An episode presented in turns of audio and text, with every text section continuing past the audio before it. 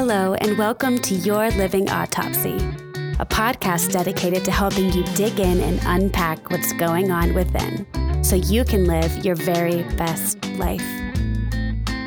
Let's get started.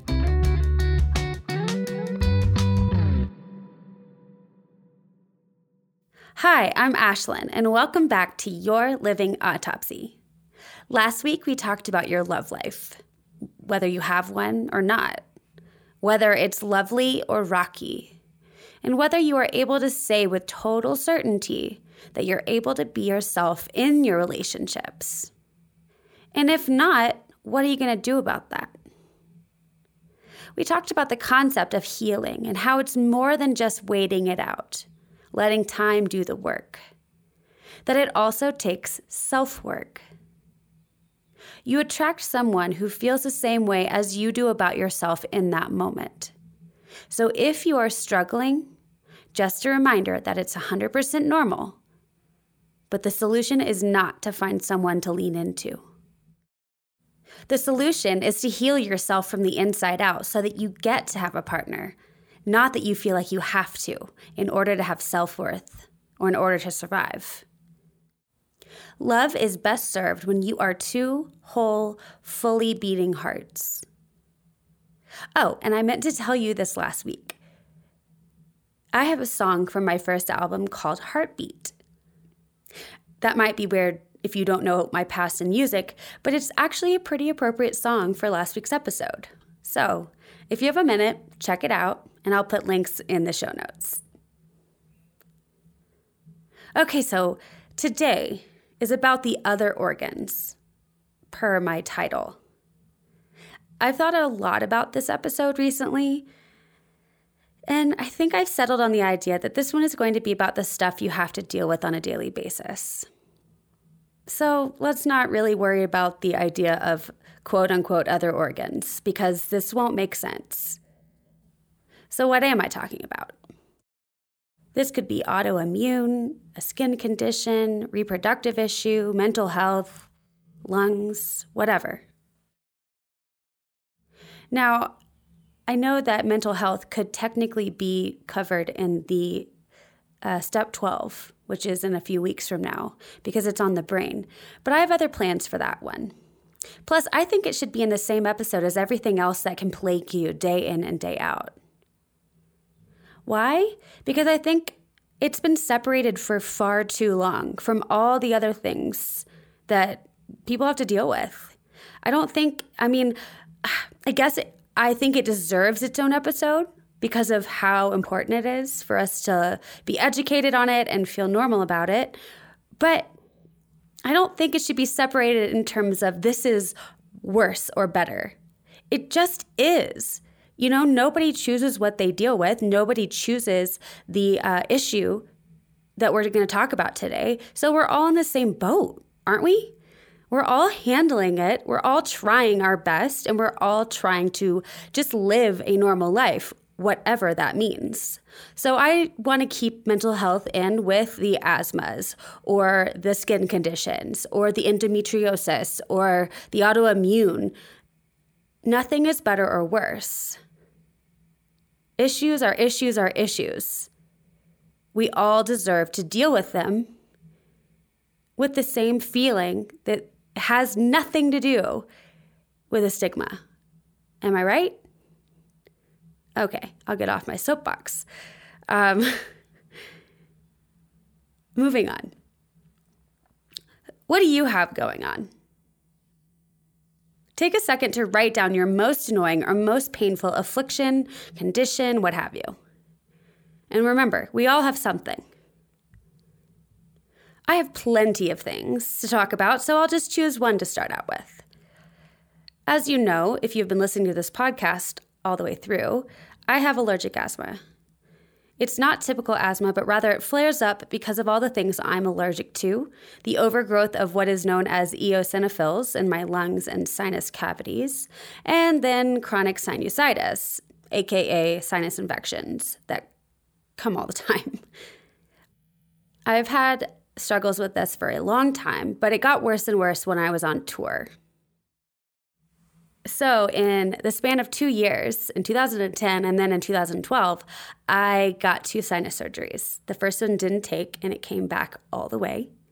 I used to get steroid shots in my nose, one in each side, in effort to record an album. Uh, I think that was for my second album, so I wouldn't sound like this. While touring, one of the times, I had acute bronchitis. I received multiple cortisone shots at the arenas that I was playing in in order to get through the night because my voice was always the first to go with the allergies, sinus issues, and asthma. Uh, I lost my smell for about three years. And I've gone to the emergency room for asthma attacks on more than one occasion, including one in late 2018 when I moved to Aspen and did not have my proper medication for a while. It's a nuisance, for sure. I'm having a good day today, so I can call it a nuisance, but ask me on a bad day and I probably will have a stronger word for it. I was a singer back then, and for a singer, that was quite possibly the hardest thing to deal with. For me, at least. I can't speak for everyone. It's the equivalent of like breaking your hand so much as a guitar player or a drummer, or a foot as a soccer player. Whatever you need to do your job is literally failing you at every every turn. That's what it felt like. So fill in the blank however you wish. Not being able to depend on my lungs or my nose or my voice, it weighed on me and stressed me out. It bummed me out, it frustrated me, the list goes on. Like, why couldn't I have something that wouldn't attack the very part of me that I needed to do my job? And so ultimately, it was easier just not to sing professionally anymore because no matter what I did, no matter how many doctors or allergy shots or changes in my diet or how much sleep I tried to get, I could not control my body or prevent it from giving me this trouble. After years of just trying to survive it, a pulmonologist told me I didn't have traditional asthma, but rather the allergic kind, which I've explained to you. Up until then, I was more of a case for any specialist I went to. They would just sort of scratch their heads because they would uh, treat me as if I just had regular asthma or regular sinuses or regular allergy problems. And I have never been that person. I am special, and not in a good way. But this pulmonologist uh, saw some things they didn't, and he helped me get on a drug that has been helping me since 2012.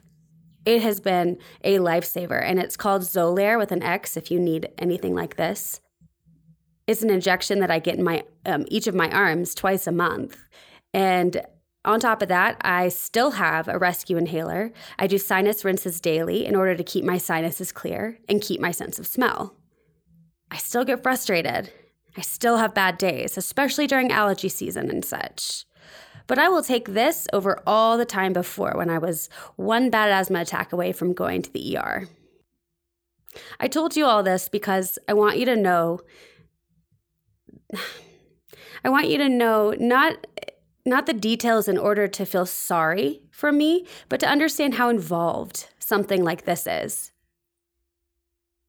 It has been something I have navigated since I don't know, over 10 years now in in a real way.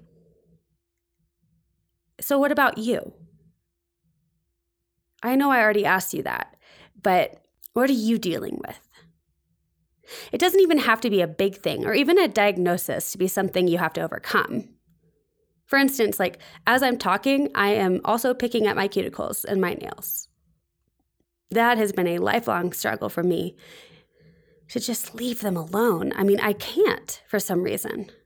And before I know it, I've already started bleeding and I'm mentally chastising myself for the time it's going to take to heal and how I'm going to have to hide my hand so as not to gross anyone out or see the looks I get. Yeah, maybe it's small potatoes in the grand scheme, but it is a constant point of shame for me. Did that jog anything loose? Me talking about my nails versus something as big as asthma or, you know, sinus uh, infections that lead to sinus surgery? Because I want to make sure that you qualify everything that's going on, not just the stuff that's like quote unquote legitimate. Write down anything you left off the first round. And I have a few more questions for you. Once you're done with your list, Answer these for each. One, is this a diagnosed problem or one you suspect? That is, if it's not like your nails and something that can't be diagnosed regardless. Two, are you or do you think you should seek professional advice for it? Number three, does anyone else know about it? If they do, what is their reaction, if any? Number four, what are your feelings around it? Any of the things you put on your list. How do you feel about what you're dealing with? And lastly, what about if someone else was dealing with this exact same thing? How would you feel about it then? Would your judgments be different on it? Maybe not. Just write down the questions for each. And I will put these questions in the show notes so that you don't have to keep on going back. Why am I asking you to write this down? What is the point? I mean, you already know what you're dealing with because, after all, it is your body and your mind. I want you to write it down because it's better if you see it on paper right in front of you. It's better if you see it because it disconnects the thing from you, if only for just a second. I talked about two of my issues, which, by the way, there are more, but those are the two I talked about. one of them is bigger and more extensive and scary if I'm not treated. And one of them is smaller, just more pesky. But both of them have emotions attached to them. Multiple, in fact. I said I was weighed down and bummed out and stressed out, and I was frustrated by my allergies and my lungs and my sinus problems. And then when I talked about my nails and my hands, I told you I was embarrassed and ashamed and continuously mad at myself. Now, of course, I told you I have more things going on than that, but just with those two alone, wow, that's a lot going on inside of a person weighed down, bummed out, stressed out, frustrated, embarrassed, ashamed, continuously mad at myself. That's a lot of space my feelings about two of the many issues I have going on take up. So when I write them down, I see them with a little bit more compassion. I see my asthma and sinus stuff as something I have worked on and overcome to a large degree. I have a regimen that is working for me. I have to stick to it, but it does work. I see progress and I feel grateful for the doctors who have come along on this journey with me. And I even see my relationships with all of the nurses who have administered my shots over the years. I've been to plenty of facilities, but I've made friends with all of them in one way or another because I see them so often. And when I see my nails written down, I feel compassion for that girl. I know she's not bad because of her hands. I know she's not less than. I know she has anxiety and is a perfectionist. And I know this is really just a habit. One she'd like not to have, yeah, but it's also a mirror of the work in progress that she is. Do you see what I mean? I can see the human behind the name or the suffering or the judgment. The alternative is pretty simple for me and it's not good. With my anxiety, I think about my nails and I'll just bite them more. And then I'll feel shame and then more anxiety about my hands, and the cycle goes on. And if I dwell on my breathing, my breath becomes more shallow, which is not the healthiest thing for my lungs. And if you're into meditating or breathing techniques at all, you know that full, deep breaths are also a great way to calm your nervous system. So I have to write it down to separate myself from it so I can see it for what it is. It's just something I deal with. It's not part of who I am. If you wrote down something about mental health, did you feel better or worse when you looked at what you wrote? I'm curious because when my psychiatrist told me that no, I did not have depression like I thought, and actually had pretty severe lifelong anxiety, I felt relief it was relieving to me to know. because I had no idea why my medication for depression wasn't seeming to help me and why my thoughts were always looping and looping and looping until I found myself either unable to fall asleep or focus on anything else. It was draining me. And it was draining me even more not to know why. So I'm just curious because I know how I feel, but I also know that I'm not dealing with everything else out there. And out of respect for you, I never want to speak about something I don't personally deal with. So if you have some time, please give me a shout because I would love to know how you are doing with what you're dealing with. My contact information will definitely be in the show notes. So I can't tell you about how you feel. I can't speak for you. But I can tell you, you're not the only one who is dealing with whatever you're dealing with. I can also tell you that you are not weird or crazy or unworthy or anything negative that might come up around what you suffer from. Look back at your list again and the answers that you gave to the questions I asked. As I'm not a doctor, and I also don't know what's going on in your life, I don't want to say anything other than it is better to know what you're working with, or at least I think so, than letting your mind run in circles with all the things that it could be. Have you ever heard a doctor say, please don't get on WebMD? You can drive yourself up a wall trying to decipher and diagnose. And I'm guessing that won't help you out. I also know that from experience. So please consider getting a professional to give you an opinion on what's going on if you haven't already. If it's something that warrants that, you know, not your nails, but you know what I mean. And another thing I'd say is consider telling someone if you haven't already, no matter how small. It's kind of amazing how much more stress you will have if you carry it alone. And plus, how can someone tell you that he or she deals with that thing that you deal with too if they never actually know that you do? Help and support is just around the corner. And always, if you need support, you know you can reach out. I'm here. Lastly, look at what you wrote down for the question about how you feel about what you're going through or living with, the judgments that you have put on this, the emotions.